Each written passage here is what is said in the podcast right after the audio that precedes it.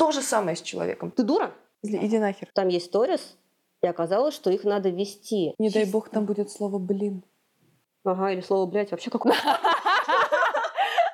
Так, сейчас здесь в кадре попрошу монтажера вывести фотографию моего самого первого поста в Инстаграме. Новые выпуски «Гости веселья». Слезы и техники раскрепощения. Слушая нас, ты найдешь себя снова. Эмоциональный Робин Гуд. С Мариной Гончаровой.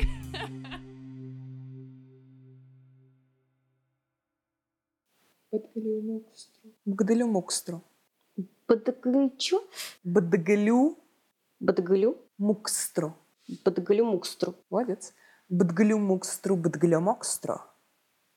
Бадгалю мукстру, бадгалю мокстру. Бадгалю мукстру, бадгалю. Бадгалю бадгаля... Бадгалю мукстру. Бадгалю мукстру,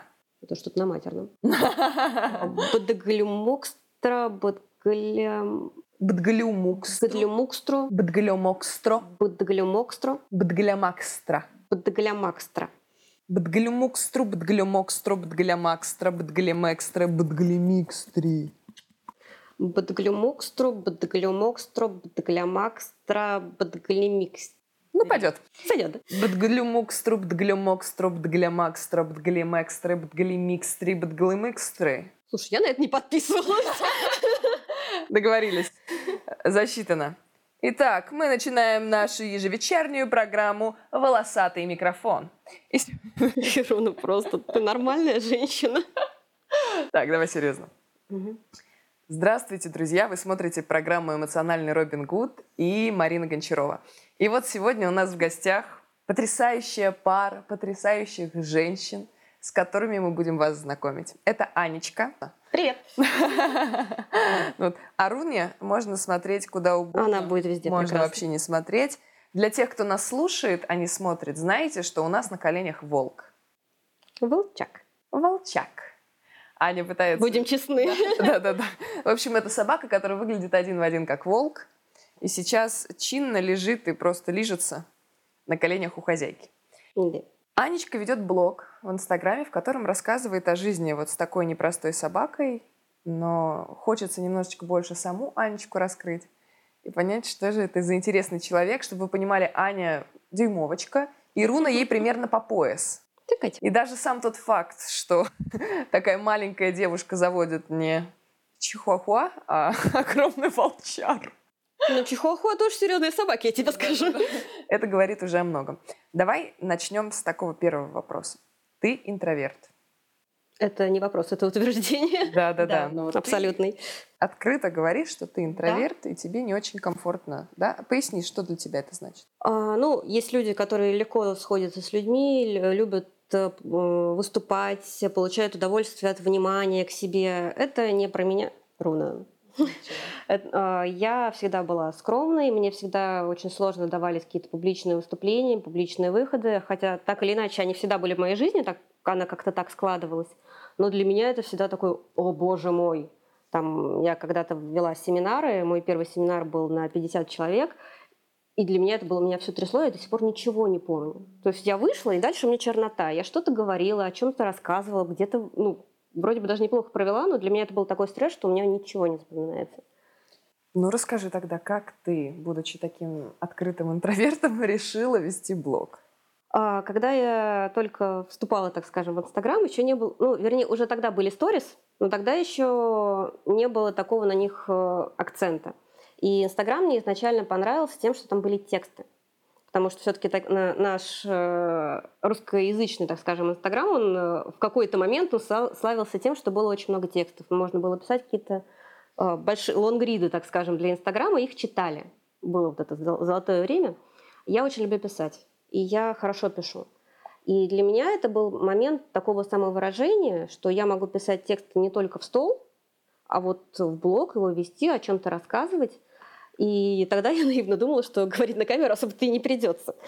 Вот. э, а- Но я не так давно веду блог, то есть там не 10 лет, не 7, а там всего получается 4 или 3 года, я уже не помню. И когда я начала, оказалось, что там есть сторис, и оказалось, что их надо вести. И без них ты как бы ты никуда. Если ты хочешь ну, как-то себя продвигать и больше о себе рассказывать, тебе недостаточно просто делать красивые фотографии и писать хорошие посты. И надо еще что-то делать в этих сторис, когда для меня это было такое, блин, а как так-то, что мне с этим делать? Ну, надо, значит, надо, потому что и у меня хорошая дисциплина. И если я себе вбила что-то в голову, то я это сделаю.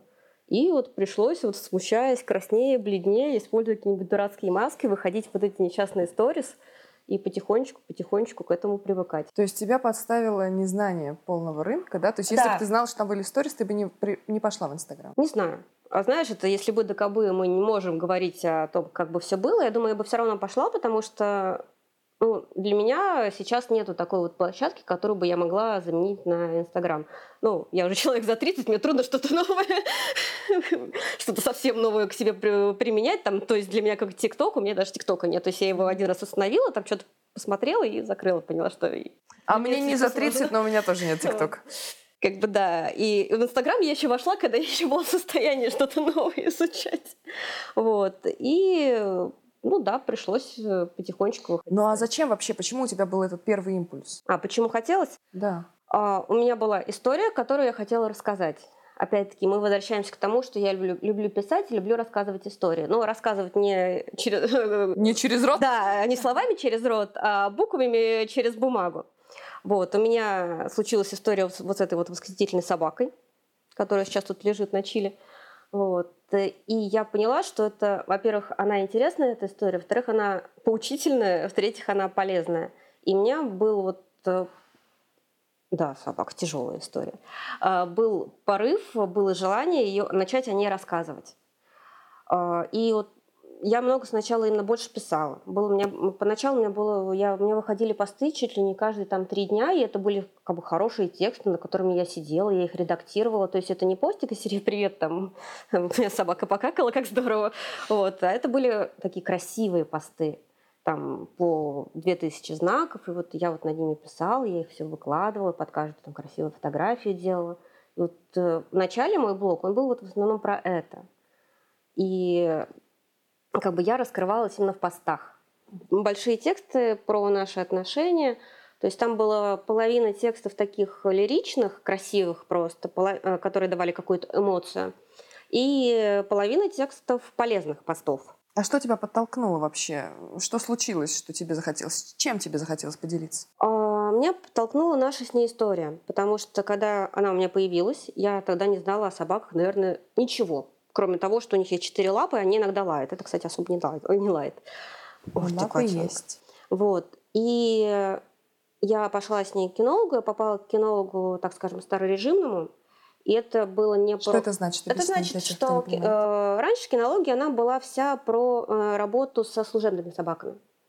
Э, ну, то есть, если проводить параллели с человеческими какими-то институтами, это как армия. Угу. То есть э, это не индивидуальный подход, это не решение каких-то проблем, это вот есть задачи, и их надо решать. Муш, муштра, да.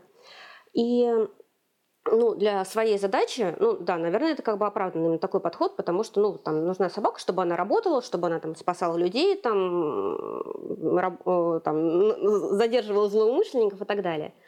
Но сейчас большинство людей, которые заводят собак, они не для этого заводят собак. Они их заводят, чтобы с ними жить э, там, комфортно, чтобы как-то взаимодействовать, чтобы вот, вот лежать и чесать собаку на диване.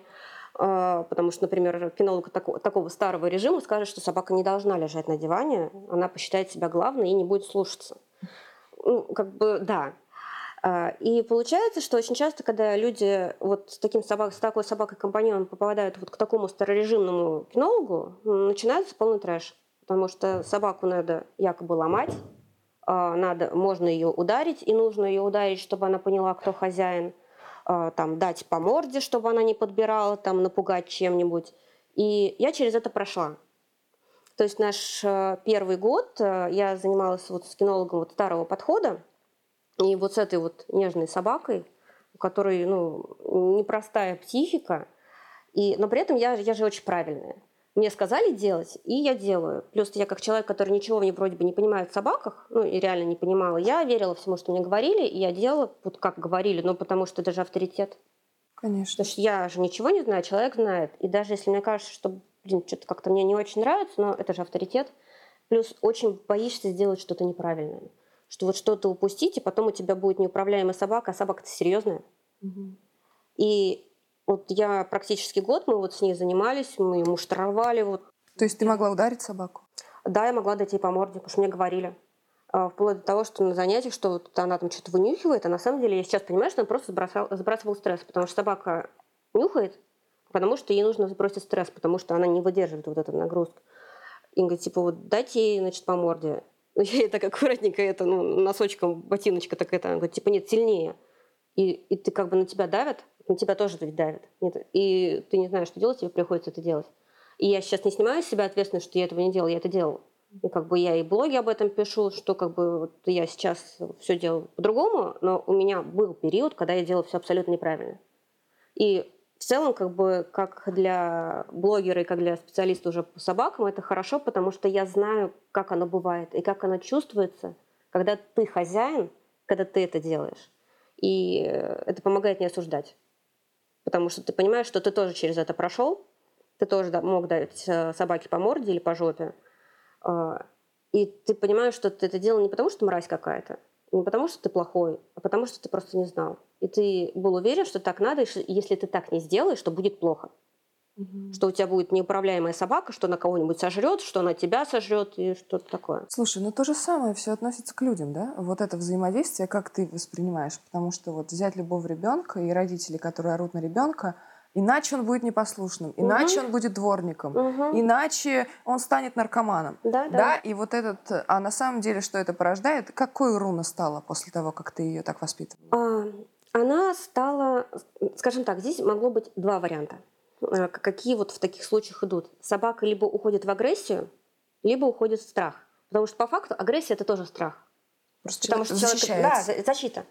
А, но она, девочка, изначально была очень нежная и очень ориентирована на человека. Я этого тогда вообще не понимала.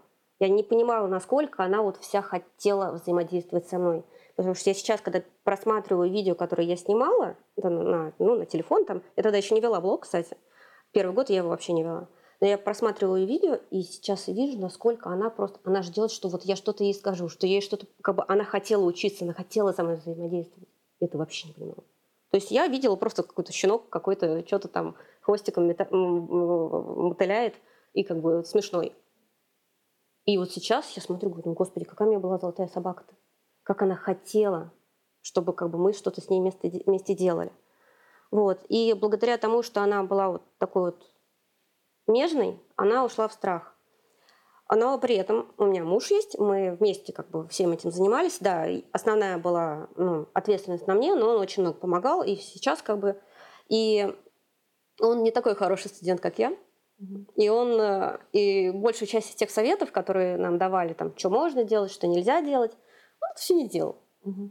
Я жутко злилась потому что, что вот у нас собака уйдет из-под контроля, и вот, вот все будет плохо. Ударь ее сапогом, ударь ее сапогом. Ну, не ударь ее ну, сапогом, ну, понятно, но вот, не, да, не, да, вот да. не разрешай ей это, не разрешай ей то, вот скажи ей строже нет, надо. нельзя, будь строже.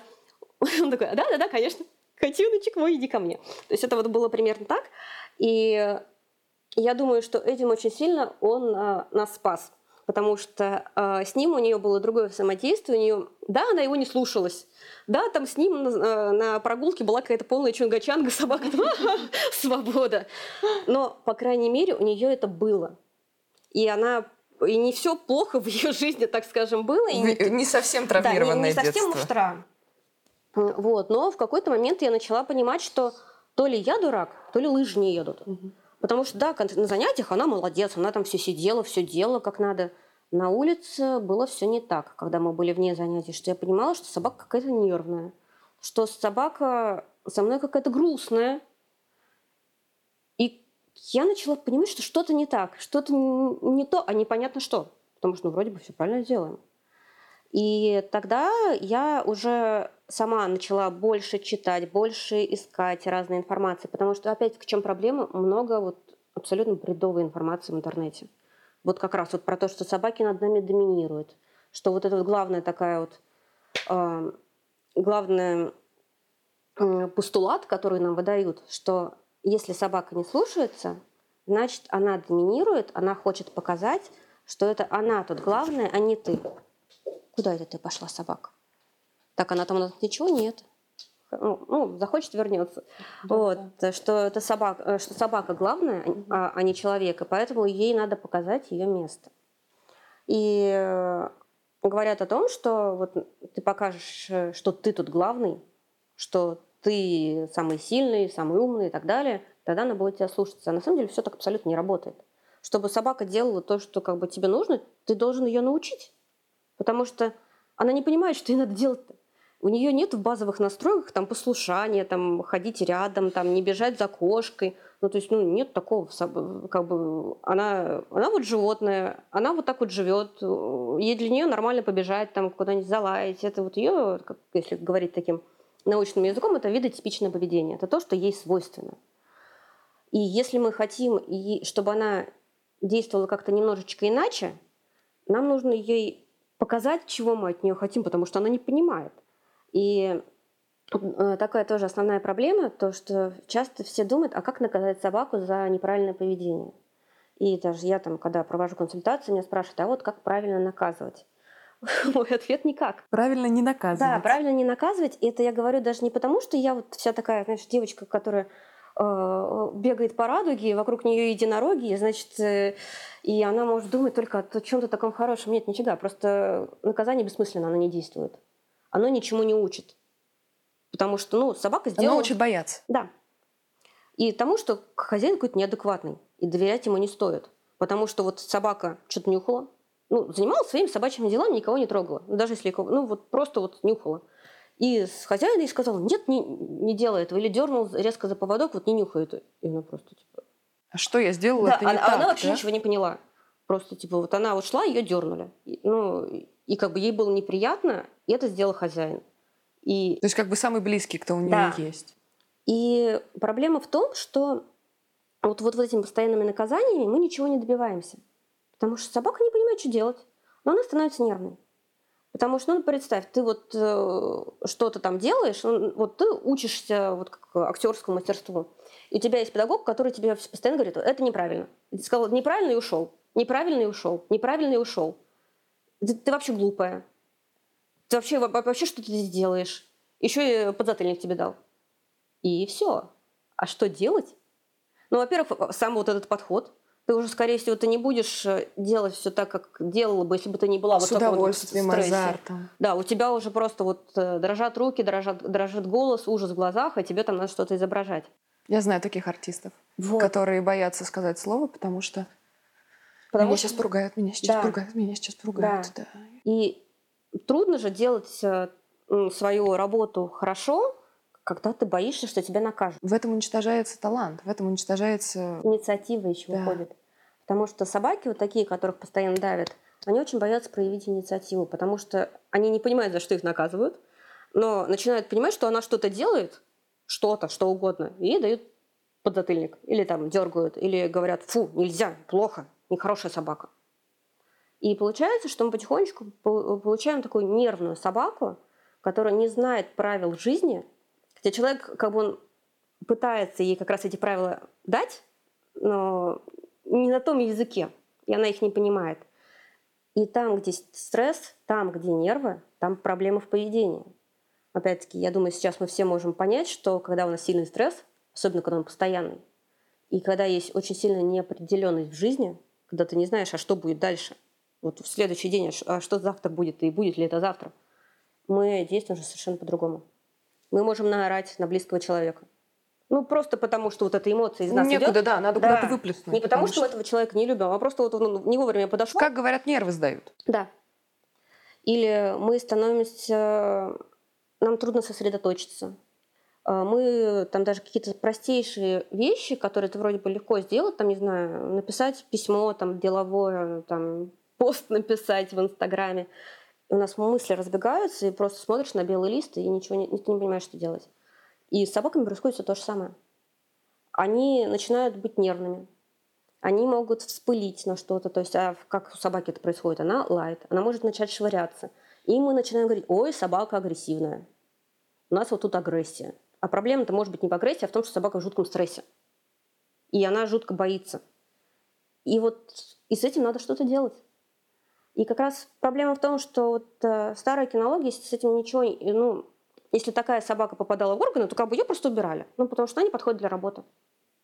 И вот как вот работать с этим, как сделать из собаки, которая такой оголенный нерв, компаньона, с которым классно, это вопрос, который как раз решает новая, так называемая кинология. И, собственно, возвращаясь к моей истории, вот пройдя год через муштру и поняв, что с собакой что-то не то, и что это не те отношения, которые бы мне хотелось, потому что я собаку-то заводила зачем? Чтобы ее любить. Чтобы удовольствие получать. Да, чтобы нам было с ней классно, здорово. А что-то нам не классно и не здорово. Вот вообще, ни ей, ни мне. И тогда я начала вот больше изучать, э, вот сняла вот этот вот верхний пласт, который легче всего найти про вот это доминирование, про то, что надо быть э, главным э, и так далее, и так далее. И копать чуть глубже. Начала понимать, что есть еще какая-то другая кинология, она какая-то совершенно другая, и по ней тогда еще было не так много информации, и там вообще говорят, что все, все совершенно по-другому. И для меня это было такое, мне очень сложно было, потому что я же год верила в другое, и год я делала другое. И было очень трудно признать, что да, что я была не права, я свято верила в то, что я все правильно делала. И это очень тяжело психологически признать, что вот то, что я делала, я делала не потому, что я следовала какой-то великой цели, чтобы у меня была потом собака такая вся правильная, воспитанная, а что если как бы я дернула собаку за поводок, я дернула собаку за поводок, а не для того, чтобы что было потом хорошо. А, и это было очень тяжело. И я решила начать обучаться на кинолога. Я нашла школу. Это были там Ленокс онлайн, это хорошая была школа. И даже вот когда вот... Это была уже современная кинология. И даже в процессе обучения у меня было жуткое сопротивление, потому что я понимала, что я просто вот себя глажу против шерсти. Потому что вот все, все, все, что я делала, я делала вообще не так. На протяжении целого года. Когда у меня был вот этот маленький щеночек хорошенький. Было обидно, что детство упущено? Очень. Ну, конечно, я понимаю, что все можно исправить там и так далее. Но, вот да, этот маленьким клубочком-то да, она не будет, вот да. этой маленькой пусюсечкой. И главное, что я не понимала, как, какой это на самом деле кайф. И да, вот это вот упущенное детство, когда ты не можешь туда вернуться, потому что ну, собака уже выросла. Ты можешь сейчас с ней сделать правильные отношения, гармоничные, приятные, классные для вас обеих. Но вот да, то, что было, как бы для нее это уже все равно. Она уже об этом забыла 10 раз. Но вот мне, как человеку, я понимаю, что если бы я тогда все делала по-другому, это, было бы, это был бы такой кайф для нас обеих и что было бы гораздо меньше стресса для нас обеих. И вот те моменты, когда вот мне было... Ну, вообще, когда ты причиняешь другому боль, и неважно, она психологическая или физическая, но если у тебя все в порядке с головой, тебе некомфортно. Ну, как бы я не получала удовольствия от того, что я дергала собаку за поводок. И в эти моменты, когда я дергаю, я же раздражаюсь. Конечно. И мне начинаешь еще сильнее дергать. Да. И я понимаю, что она что-то делает, какую-то хрень. И мне еще и стыдно, что, ой, у меня собака не воспитана. И ты в еще большем стрессе, и как бы ты приходишь с прогулки не так, что мы клево погуляли, а то, что ты приходишь, просто тебя трясет. Все было не так, все было не так. Ты, значит, дергал собаку. У тебя болит рука. Да, у тебя отваливается рука, у тебя стерто от этого трения поводка, потому что она выби... ну, дергала вот этот поводок. Ты, ты, ты такой вымученный. И это вообще неприятно. И когда ты орешь на собаку, ругаешь, тебе не, не классно самому. И я думаю, опять-таки возвращаемся к той моей позиции, что я говорю это не потому, что я вот собачка, это, это просто святое, на нее нельзя дунуть. Нет, а потому что я думаю в том числе о себе. И я хочу, чтобы мне тоже было хорошо. Мне не нравится испытывать эти эмоции, когда я ору на собаку. Мне вообще неприятно. Я на нее поорала, мне легче-то не стало. То есть мне, мне вот как было неприятно, мне неприятно, ей неприятно. И вопрос, а зачем все это было. Угу. И если можно по-другому, то почему бы не сделать все по-другому? Но если ты знаешь, как это делать. Ну, тут вообще на самом деле все, что ты говоришь, говорится о собаке, а ты просто подставляешь слово ребенок или близкий человек, да. или любое другое животное, любое живое существо, даже угу. цветок. И все это подходит под эти принципы, потому что что у нас получается? Нам кажется, что иначе над нами будут доминировать, что какое-то наше эго обидится, что не будут слушаться, что а, неуправляемость. А в итоге к чему это приводит? К тому, что, вот как ты замечательно сказала, мне плохо, ему плохо, отношения плохие. И ради чего все это нужно? Ну, на самом деле, да. И это меня в какой-то момент это очень удивляло, когда мне пишут подписчики, что вот я по вашему блогу ребенка воспитываю. Я сначала думаю, ну, я же о собаках пишу. Потом я понимаю, что действительно, я, ж, я помимо ну, собачьей психологии, сейчас ну, я ну, на протяжении уже пару лет очень много изучаю и человеческом. И я понимаю, что я очень многие вещи э, беру из человеческой, из, из э, человеческой психологической практики, так скажем, там, из книг, из каких-то таких вещей, потому что а, как работать со страхами, э, какими-то такими сложными ситуациями у людей, мы уже более-менее представляем. Уже как бы есть какие-то больше наработки. А с собаками это все только развивается. То есть сейчас уже тоже э, много специалистов, которые работают классно. Много классных кинологов именно с новым подходом. Но я сейчас говорю много, сравнивая там с там, 10 лет назад, там, 7 лет назад.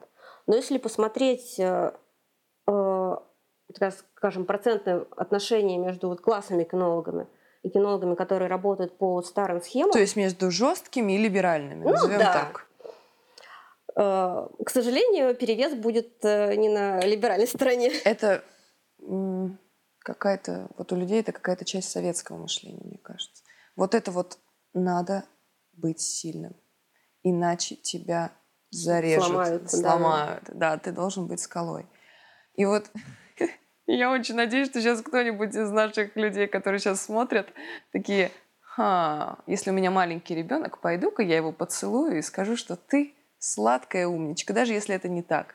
А если у меня взрослый ребенок, ему там 30 лет, и я понимаю, что я как Аня, вот, например, с собакой, все делала неправильно, то я так же, как Аня с собакой, найду в себе силы в этом признаться, хотя бы самому себе, а не ребенку. И позвонить и сказать, впервые в жизни через просто заслон штампов и страхов «Я тебя люблю, ты самый лучший». Следующий вопрос. Вернемся немножечко к блогу. Когда интроверт вышел в медиапространство, начал набирать аудиторию, появились какие-то комментарии, появились какие-то отзывы, когда-то хорошие, когда-то плохие. Какое у интроверта ощущение? Ну, я теперь раскрою, наверное, тайну, но у нас интровертов такие же эмоции, как у вас экстравертов. Я не к тому. Я шучу.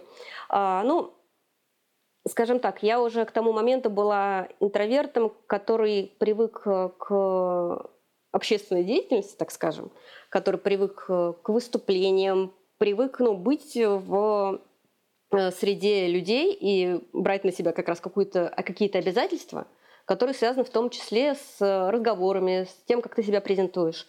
То есть у меня это не было такое, что я вот э, всю жизнь, э, скажем так, я очень долго боялась признаться, наверное, даже в том числе самой себе, что я интроверт.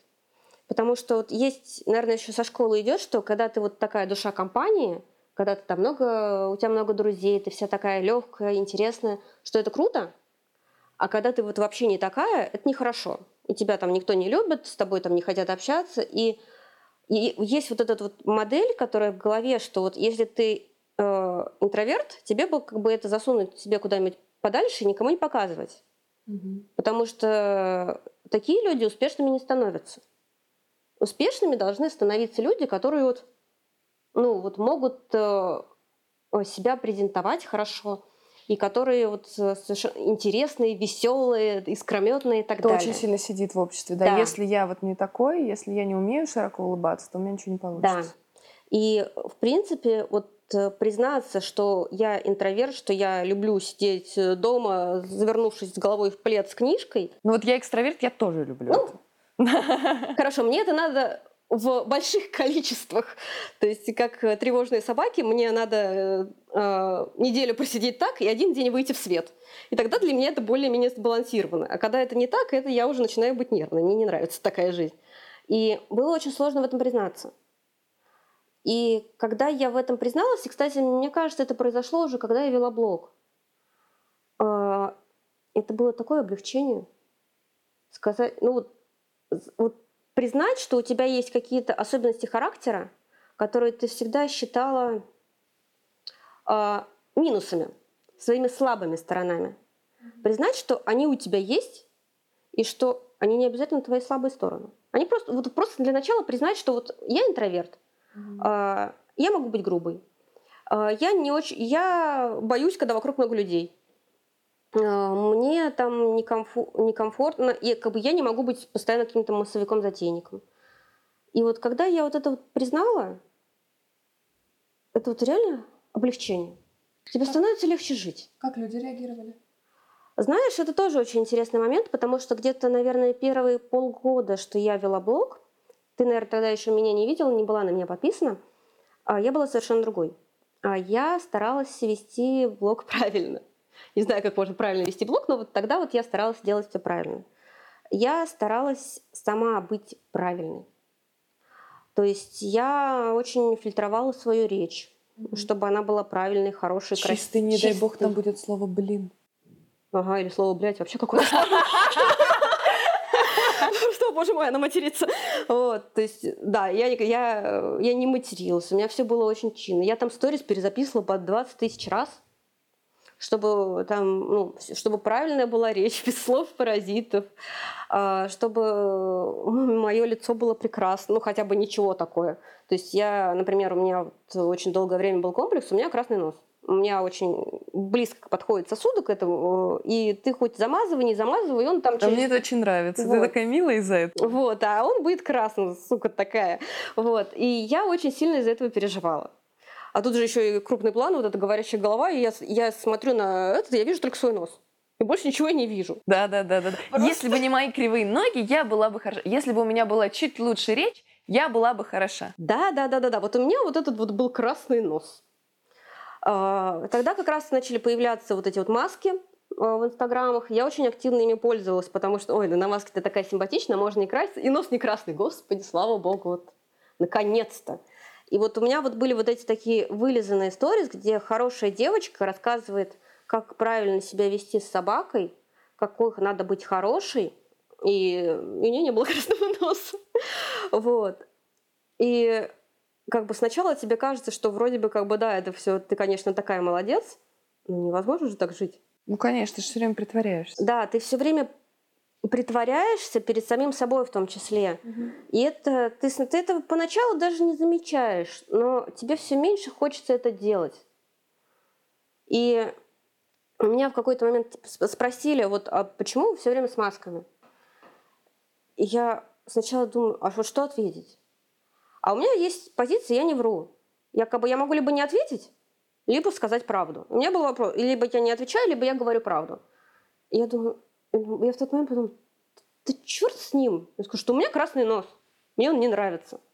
И, естественно, люди начали реагировать, что типа, ну и что, как бы, ну, хороший. Вот ты говоришь, что мне очень многие писали, что у вас очень, вот это смотрится очень мило, вот этот красный нос. И у меня уже так в тот момент начало вот какое-то потихонечку идти перестройка, что ну как бы, ну ладно, нос и нос. И это, конечно, не вот так вот произошло. Дальше пошло вот это вот развитие, что мне сложно было вот быть вот такой вот хорошей, правильной девочкой на вот на экране, потому что ну, я не такая. Я не так вот говорю. На, у тебя чудесное чувство юмора, да. Ты намного... Я тогда, кстати, не шутила даже вообще, потому что, ну, ты знаешь, мое чувство юмора, оно... Ну, ты такая. Да, как бы... Оп, и все. Да, как бы сказала, и все такие... я так не, не позволяла себе шутить. А по жизни-то я так шучу. Я так разговариваю. И когда вот мне саму вот это вот несоответствие, мне стало так тяжело, и возник вопрос, а нахрена? И главное, зачем? Вот это вот делать. И я в какой-то момент уже решила уже ближе, и опять-таки я расслабилась, потому что я уже ну, полгода веду блог, вроде бы неплохо получается.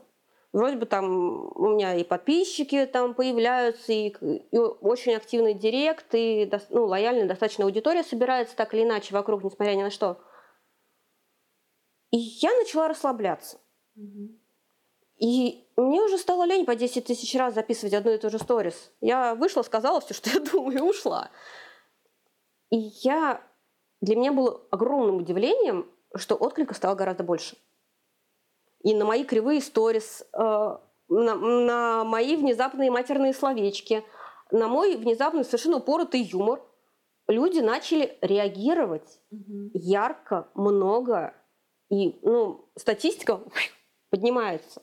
Хотя я ничего не изменила, кроме того, что я перестала делать все правильно и идеально. Я подзабила на идеальную картинку, я подзабила на идеальную речь. Она мне не идеальная абсолютно. У меня есть слова паразиты, я иногда слишком быстро говорю, или там слишком громко, или наоборот слишком медленно. И я как-то, ну как сняла и сняла. В конце концов, эта сторис, она провисит сутки, и все про нее забудут. Мгм. Хотя, конечно, интернет все помнит. Но, Но не все-таки это очень хороший факт, который Да. должен тебя расслаблять. Это всего сутки. Сутки позора. Как бы да, а что такого? А главное, а что случится, если я какую-нибудь хрень скажу? Ну, потом скажу, блин, ребят, извините, какую-то херню сморозила. Ну, опять-таки, признавать свои ошибки, Это очень сильно. да, это очень... Главное, это тоже тебя освобождает. Тебе не нужно нести вот этот вот груз, который ты когда вот когда-то что-то сказала, с тех пор ты уже поняла, что это что-то не так, и ты просто изменила свое мнение. А почему нет? Вот тоже не понимаю, почему нельзя изменить свое мнение? Мы И же что вот- развиваемся. да, что там мне когда говорят, а вот вы когда-то вы говорили, что вот по-другому. Говорю, да, говорила по-другому, но вот с тех пор произошло то-то, то-то, то-то, я узнала это, это, третье, десятое, и сформировала другое мнение. Почему нет? И это тоже освобождает. Тебе не нужно делать что-то вот под гнетом вот этого всего, что ты на себя нагрузил, или кто-то другой на тебя нагрузил. И как только вот я стала проще к этому относиться, когда я думаю, ну, ну, ну красный нос, ну хрен бы с ним. И я вот всю жизнь мучилась с этим красным носом. Всю жизнь я беспокоилась за красного носа. Э, Сейчас мне на него, честно говоря, плевать. В этом отношении, на самом деле, выход в медиапространство, нам кажется, что он даст нам больше комплексов, а он от них избавляет. Потому что столько мнений появляется. Вот я, например, всю жизнь комплексовала по поводу своей фигуры. Мне всю жизнь она не нравилась. Мне всегда хотелось быть худее, чем я есть. И сейчас я тоже там в какой-то мере хочу быть стройнее, хочу быть идеальнее. Но я вдруг понимаю, что я смотрю на себя в зеркало, и мне нравится моя фигура. Хотя такого никогда не было. Хотя фигура вообще не изменилась. Просто потому, что мне постоянно прилетает. Какая у вас фигура? Какая у вас фигура? я Какая знаю, что красивая. она не идеальная. Но для этих людей она идеальная. Она а для других нравится. людей не идеальная. Да. Кому-то нравится твой нос, кому-то нет. Но если кому-то нравится, значит хорошо. Да, не нравится, ну и ладно. Ну вот. Я Вот. как бы не и, обязана всем казалось, нравиться. и казалось бы, интернет должен нас, наоборот, сковывать и делать идеальным, а ты выходишь и такой... А ты есть проявляешься». другое мнение помимо моего. Отлично. И часто оно бывает хорошее. Да, и ты можешь проявиться. И да, конечно, могут и всякую хрень сказать. Говорили?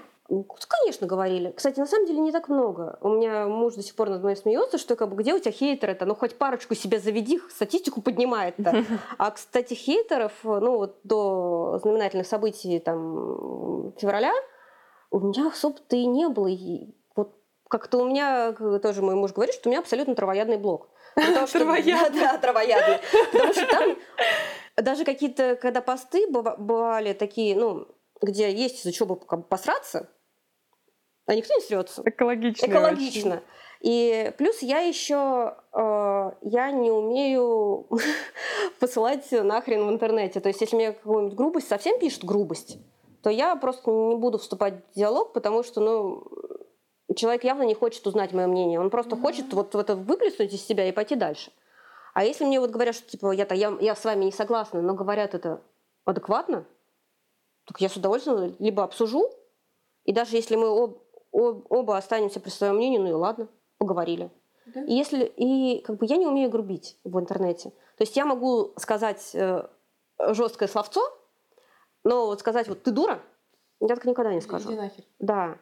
Я как бы, ну, наверное, тоже тоже вопрос воспитания и плюс, а чего я хочу этим добиться? Ну, сказав, что ты дура.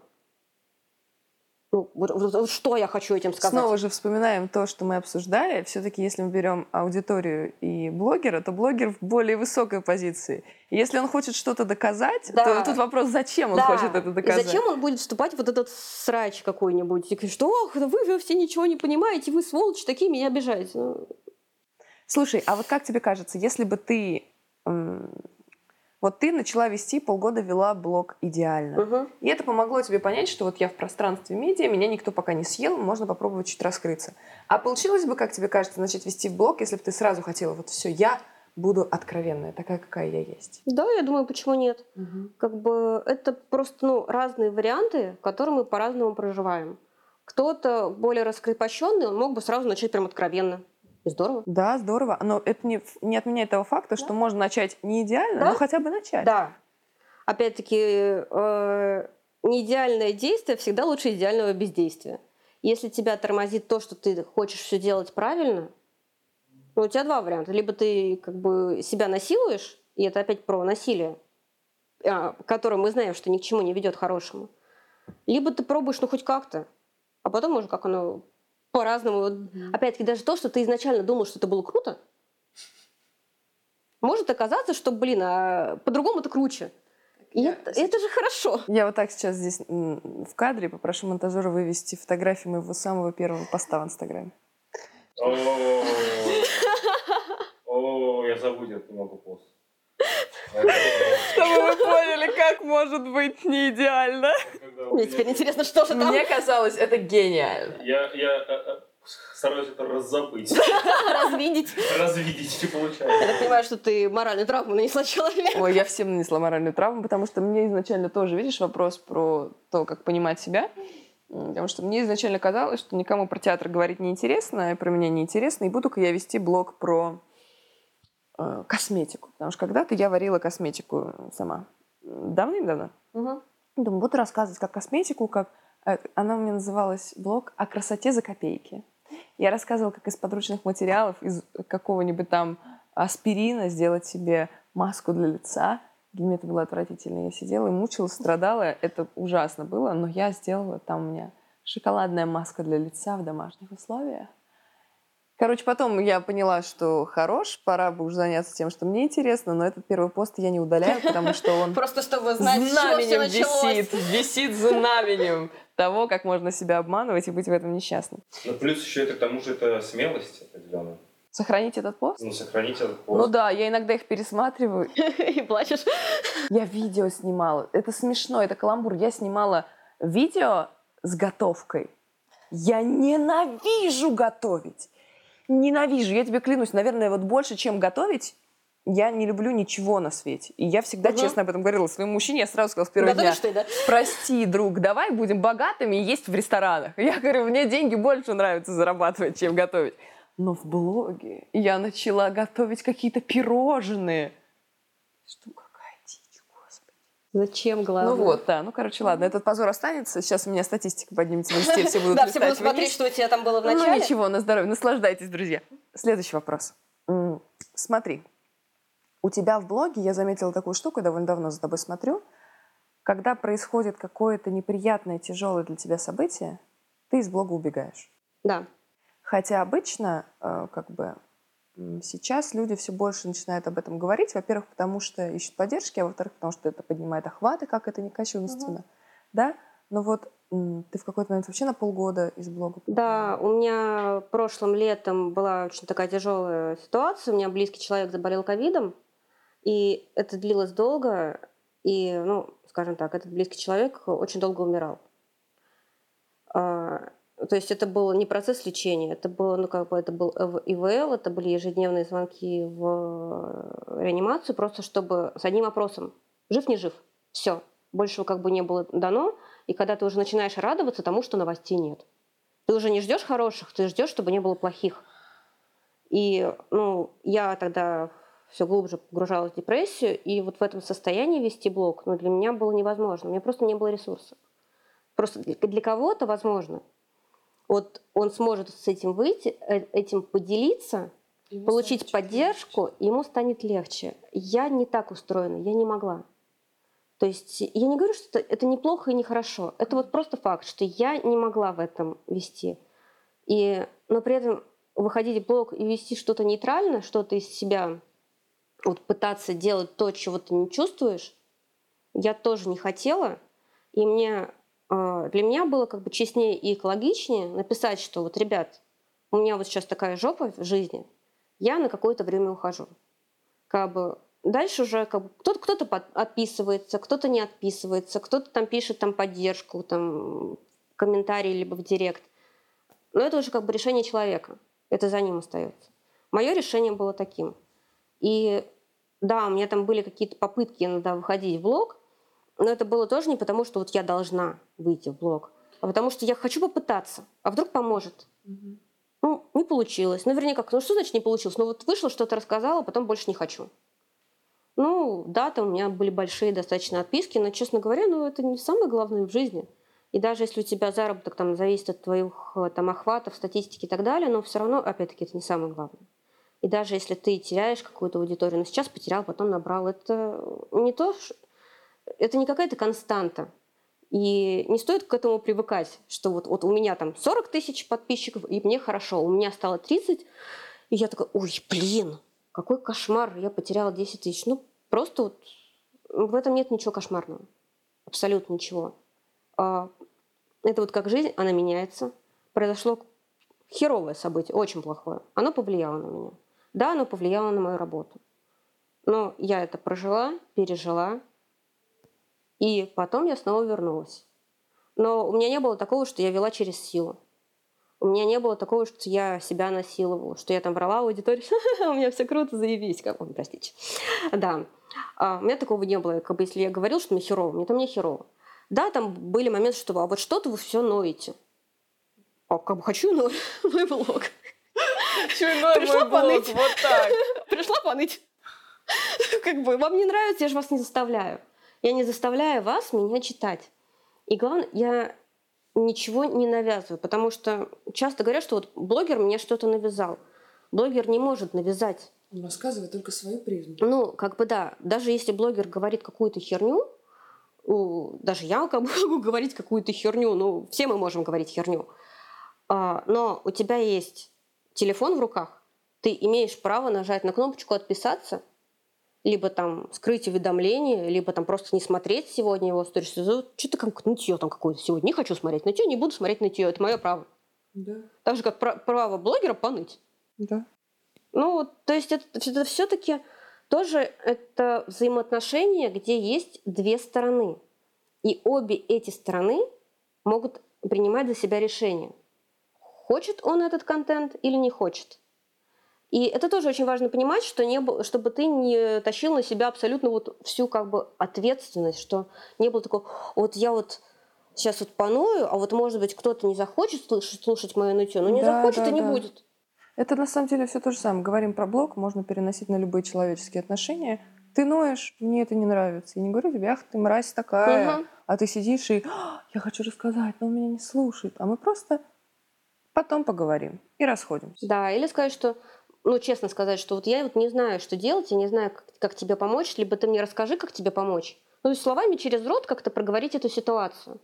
А не делать такое, что один не уверен, что его хотят слушать, а другой не уверен, что хочет говорить. И сидят такие. И что дальше-то? То есть это все, если как только ты берешь на себя ответственность и признаешь, что на другой стороне тоже есть ответственность, все становится как-то гораздо проще. С одной стороны, ты понимаешь, что вот, вот твоя зона ответственности, вот она такая. И ты внутри нее, то есть моя зона ответственности, это быть экологичной, это то, что для меня важно, мои ценности. Это стараться рассказывать э, там, о собаках э, то, что я считаю правильным. Опять-таки, я оговариваюсь, я считаю правильным. Э, но с другой стороны, у другого человека есть ответ, ответственность его решения. Он либо слушает меня, либо не слушает. Он либо принимает мою точку зрения, либо не принимает. Опять-таки, не стоит думать, что вот если ты прав, то все должны считать, что ты прав. Потому что как только тебе говорят, что ты не прав, ты такой, о боже мой, он сказал, что я не прав. И ты просто вот в таком шоке, как, как, как это так? Угу.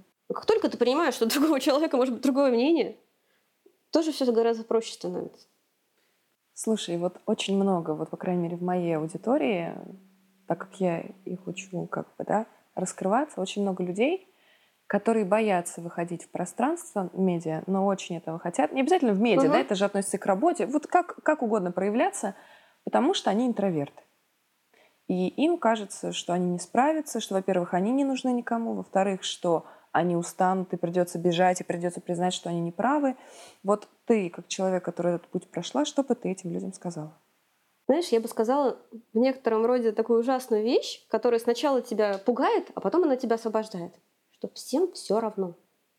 Вот реально, когда ты делаешь какие-то ошибки, когда ты какая-то смешная, или кривая, или косая, по факту вот человеку, который вот на тебя смотрит, у него своя жизнь есть. Он на тебя сейчас посмотрел, он, может быть, даже сейчас посмеялся там или что-нибудь, а потом он про тебя забыл. И это, ну как бы, даже если ты ошибся, по факту, вот то, как ты воспринимаешь свою ошибку, это единственное, что важно. Потому что больше никому это на самом деле не важно. И даже если он видит твою ошибку и как-то остро реагирует, он же не на тебя реагирует. Он реагирует на что-то, что у него болит. И он это просто проецирует на тебя. Так смешно, ты у меня... Я твое интервью записываю, наверное, уже пятым или четвертым. Все до единого. Одно- Люди, с которыми это, я да? говорила, сказали одну фразу. Когда тебе что-то говорят, это не про тебя, а про него. Люди никак не связанные между собой, с разными профессиями, с разными блогами. У кого-то нет блога. Все до единого говорят одно. Ну, это на самом деле это очень важная вещь, и главное еще ее очень важно применять в том, в том числе к самому себе. Чтобы не было такого, что ты вот от другого ждешь, что вот он такой вот сознательный, а сам ты это игнорируешь. То есть я, например, когда меня что-то сильно задевает, то есть э, и бесит, я задаю себе вопрос, а почему мне все равно? Мне все равно. Вот почему у меня такая реакция? Почему вместо того, чтобы пролистнуть, типа, ну и как бы и хрен бы с ним, Я зависаю на это. почему я сижу и злюсь? Вот, вот что меня в этом забой? И когда ты вот это начинаешь прокручивать, прокручивать, ты понимаешь, что не в этом человеке дело. И бесит тебя либо то, что ты не можешь себе это позволить, либо то, что у тебя вот самого какое-то, либо то, что ты сам это делаешь, и тебе это в себе не нравится на самом деле. Или ты хочешь это сделать, но не решаешься. Или ты боишься, что ты таким станешь. Вот Да. у меня такое часто. Я смотрю на что-то, что меня бесит, понимаю, что э, там меня прям раздражает. Я понимаю, что я так не делаю. Я не... Ну, короче, нет никаких при- принципов. Я этого не хочу. И я начинаю думаю, а в чем же дело? И потом я понимаю, я боюсь стать таким же человеком. Я боюсь, что чем больше будет мое развитие, тем больше я скачусь вот в это. И это, конечно, жутко. Последние два вопроса. Давай. Если бы у тебя была возможность совершить любую глупость на свете, не имея после этого никаких последствий, что бы ты сделала? Слушай, это прям такой сложный вопрос, потому что, знаешь, у меня мой внутренний зануда, сразу хочется спросить, а что мы считаем глупостью? Для тебя, то, что для тебя считается глупостью. Вот любая дурость, не глупость, а дурость, да, вот что-то, что ты бы сейчас не решилась по какой-то причине. А если нет последствий?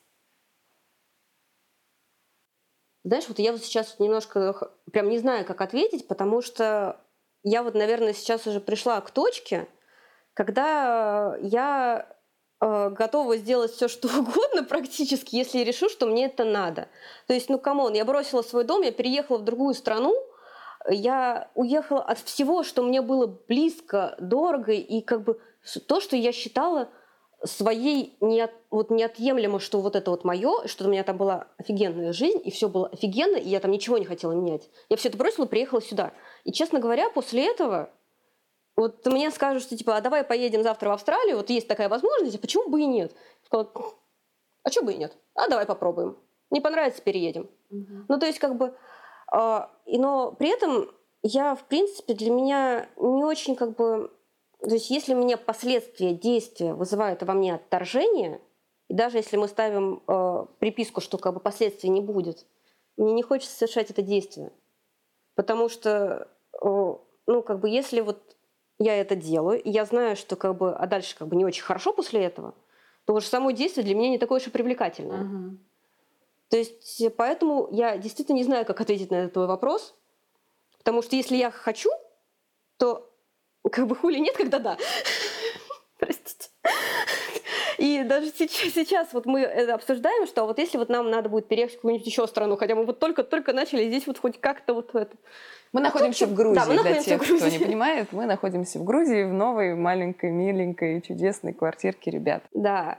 Ну, не нашей, конечно, квартирки. Да, да, да. Э, И вот мы это недавно с мужем обсуждали, что если он скажет, что вот, вот есть возможность куда-то еще переехать. Что я скажу? Я скажу, «Ть, а давай. А что бы и нет. Попробуем. Засчитан ответ. Спасибо. Выкрутилась. Зачетка. И второй вопрос. Вспомни себя 10 лет назад. Так, мне было... Я была моложе на 10 лет как минимум. Хорошо, да. Что бы ты отсюда, из этой нынешней точки, себе той сказала? Знаешь, я бы сказала много из того, что... Вот, я бы сказала, что, во-первых, ну, будь собой, не парься. Э, будь интровертом, будь э, какой-то неправильный, будь, э, может быть, где-то грубый, э, будь, э, продолжай быть честной. То есть, а главное быть честной с самой собой. Тебе не надо из себя пытаться сделать кого-то другого. Тебе не надо быть супер веселый. Тебе не надо э, быть э, э супер хорошим спикером на э, каких-нибудь там конференциях. Э, если тебе это нравится, вперед. Если ты думаешь, что в этом есть какой-то для тебя рост, попробуй. Но не гноби себя за то, что ты там интроверт, или за то, что ты не любишь шумное сборище. Ты имеешь право сказать, что я не пойду на день рождения, потому что, извините, ребят, не хочу. Или ты имеешь право уйти там, с какого-то сборища, потому что ты уже устала, у тебя уже болит голова, и ты скажешь, ребят, извините, но я пойду. Просто потому что, не потому что вы плохие, не потому что я плохая, а потому что я устала. Я хочу спать. И вот не бояться быть, не бояться признавать какие-то свои слабости, не бояться сказать, что вот у меня болит голова, я пошла. А не бояться сказать, что, блин, мне это не нравится.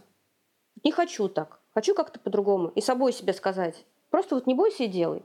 И главное, что ну, нет вот какого-то шаблона, в который надо себя пихнуть. Потому что даже вот если ты экстраверт, у тебя там куча друзей, ты же найдешь за чего загнаться-то. Сто процентов, конечно. У тебя будет этих загонов ничуть не меньше. И ты должен быть, ой, наверное, я слишком громкая, наверное, я слишком громко 100%. смеялась. Вот прям один в один, как, да. Я, наверное, слишком много к себе внимания привлекла. И потом сидишь, думаешь, в этом всем копаешься, Точно так же, как ты много, много лет себя убивала за то, что ты интроверт. Да, я себя то, много что... лет да. убивала за то, что я экстраверт. Я думала, надо быть тише, надо быть интеллигентнее, надо быть другой. И мы приходим к тому же вопросу, нахрена все это было? Если как бы мы, будучи противоположностями, обе были с загонами, и обе хотели против... быть опять-таки противоположностями. И ты когда начинаешь думать, господи, какой бред. Просто какой бред. А вместо того, чтобы я была бы собой, ты была бы собой, мы бы расслабились. И вот мы обе сидим расслабленные. Да. И, и просто ржем над тем, какими мы были, потому что ну, это было, это смешно, если когда ты вот об этом думаешь. Но когда ты внутри этого, тебе вообще нифига не смешно. Когда ты начинаешь на это смотреть немножко со стороны и применяешь себя на роль другого человека, ты понимаешь, насколько все твои загоны, они как бы бессмысленны. Да, но ты, если ты сейчас в этих загонах, то важно понять, что все мы там были, и это неплохо. Да. Поэтому я и прошу ответить на этот вопрос, потому что мне важно, чтобы тот, кто сейчас находится вот на этом этапе 10 лет назад, понял, что каждый из нас что-то переосмысливает. Да, что хорошо. каждый из нас, даже если тебе человек кажется каким-то гуру чего-то, что он вот офигенный какой-то, а у этого человека офигенного, у него тоже куча загонов, скорее всего. Да, мы сегодня, кажется, вывела формулу нашей встречи. Либо честно, либо никак. Спасибо тебе, Анюта. Спасибо тебе, спасибо. мисс Нина. Да, Ровно там вообще спит, и у нее все хорошо. Ты красотка.